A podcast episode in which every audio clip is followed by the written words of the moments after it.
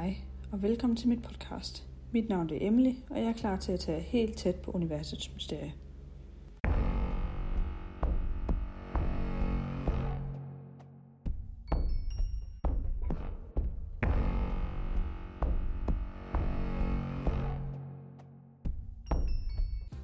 Lige til at starte med, så tænker jeg, at jeg vil præsentere mig selv og fortælle om mine planer og forventninger for det her podcast. Som sagt, så hedder jeg Emily, og jeg er som mange andre nok meget interesseret i alt det der overnaturlige og alt det mørke, der findes derude. Og jeg har derfor med det her podcast tænkt mig at kaste mod i diverse paranormale historier og urban legends og nogle konspirationsteorier og andre historier, man måske vil fortælle rundt med lejebogen. Jeg har altid været meget interesseret i de her ting, og jeg tror også, at det er det uvisse, der lidt trækker mig hen imod det. Du ved, fordi det netop er uvist og anderledes.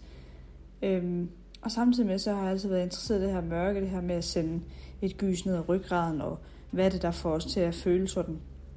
Og formålet med det her podcast, det er netop, at øh, de her historier, jeg tænker mig at fortælle, at det også måske sender et lille gys ned ad din ryggrad. Netop fordi jeg ikke er den eneste, der vil med de her ting, så har jeg selvfølgelig lavet en Instagram, og jeg har lavet en Facebook-gruppe og en mail, så hvis I nu har en historie derude, I gerne vil have delt, eller hvis I har nogle idéer til, hvad jeg ellers skal snakke om, så er I velkommen til at skrive til mig. Min Instagram, det er Universets Mysterie. Facebook-gruppen, det er Universets Mysterie Podcast. Og hvis I skal sende mig en mail, så er det på mailen universetsmysterie gmail.com. Og det er ude i et. Nu nok om det. Nu synes jeg bare, at vi skal kaste os ud i den her episode, og selvfølgelig podcastens første historie.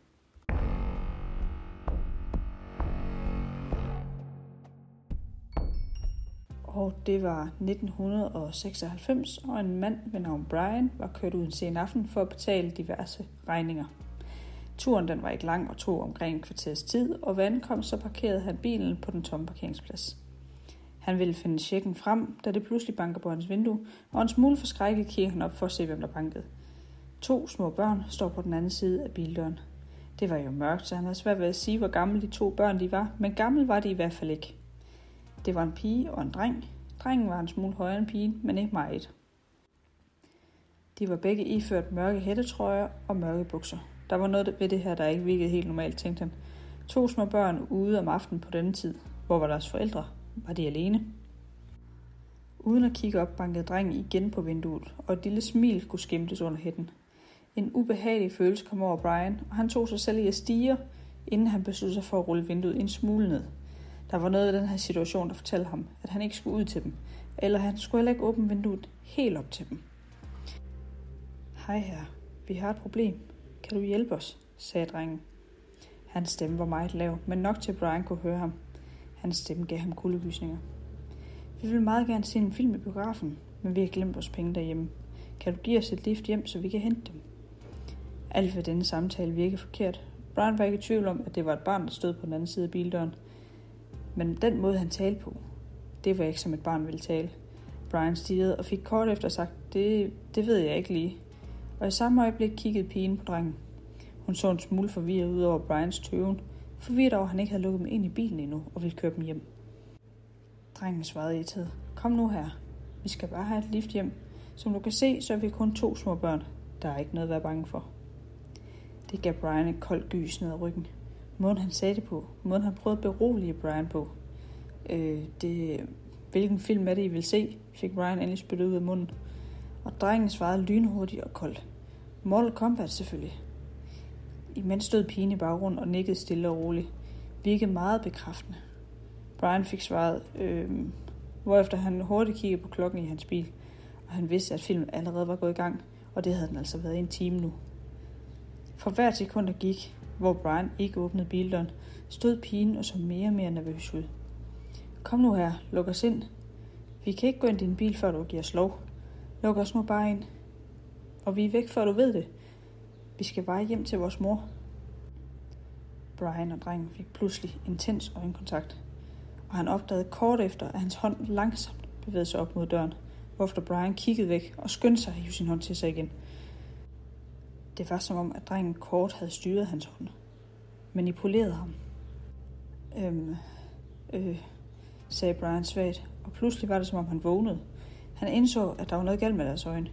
De var kul sorte. Helt sorte. Deres øjne var som et sort, sort hul. Men det var bare... Det føltes bare tomt.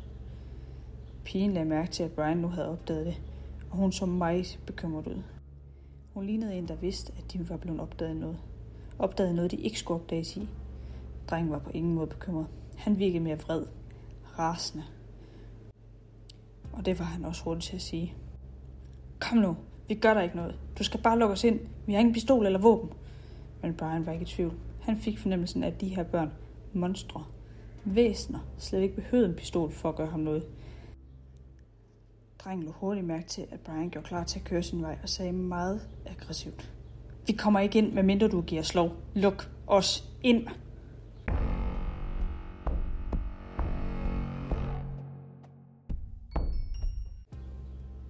Der findes mange historier som den her. Børn med de sorte øjne. De fleste de er dog amerikanske, men der er flere og flere derude, der bliver spottet overalt i verden. Børnene de ses omkring alderen 6-16 år, med helt blege ude, meget hvide tænder og kul sort øjne. Alt i øjet er sort. De er set flere steder, ofte sent om aftenen ude i mørke. Steder som parkeringspladser ved folks hoveddør eller i skove. Gerne når folk er alene og forsvarsløse.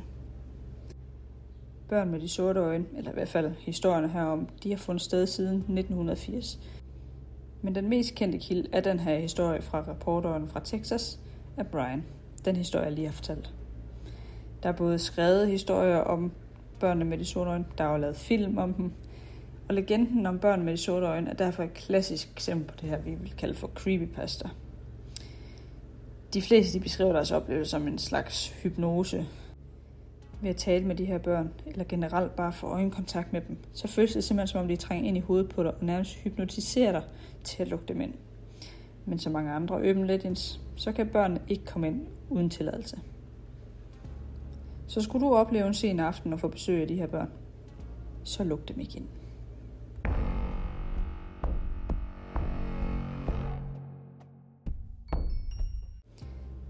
Jeg håber ikke, historien var for skræmmende. Jeg håber ikke, at den giver nogen mareridt. Men jeg tænkte simpelthen, det var den perfekte historie at starte med, da det var en af de første, jeg hørte, da jeg endelig dykkede ned i den store bunke af Open Legends, der fandtes. Jeg håber, I kunne lide det første afsnit, og jeg ser i hvert fald frem til at komme ud med mange flere.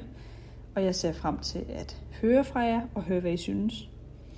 Jeg vil så vidt muligt prøve at få en god rytme i gang og forsøge at uploade et afsnit hver uge, enten tirsdag eller torsdag. Og indtil næste gang, så husk, ikke lugte dem ind. Hej.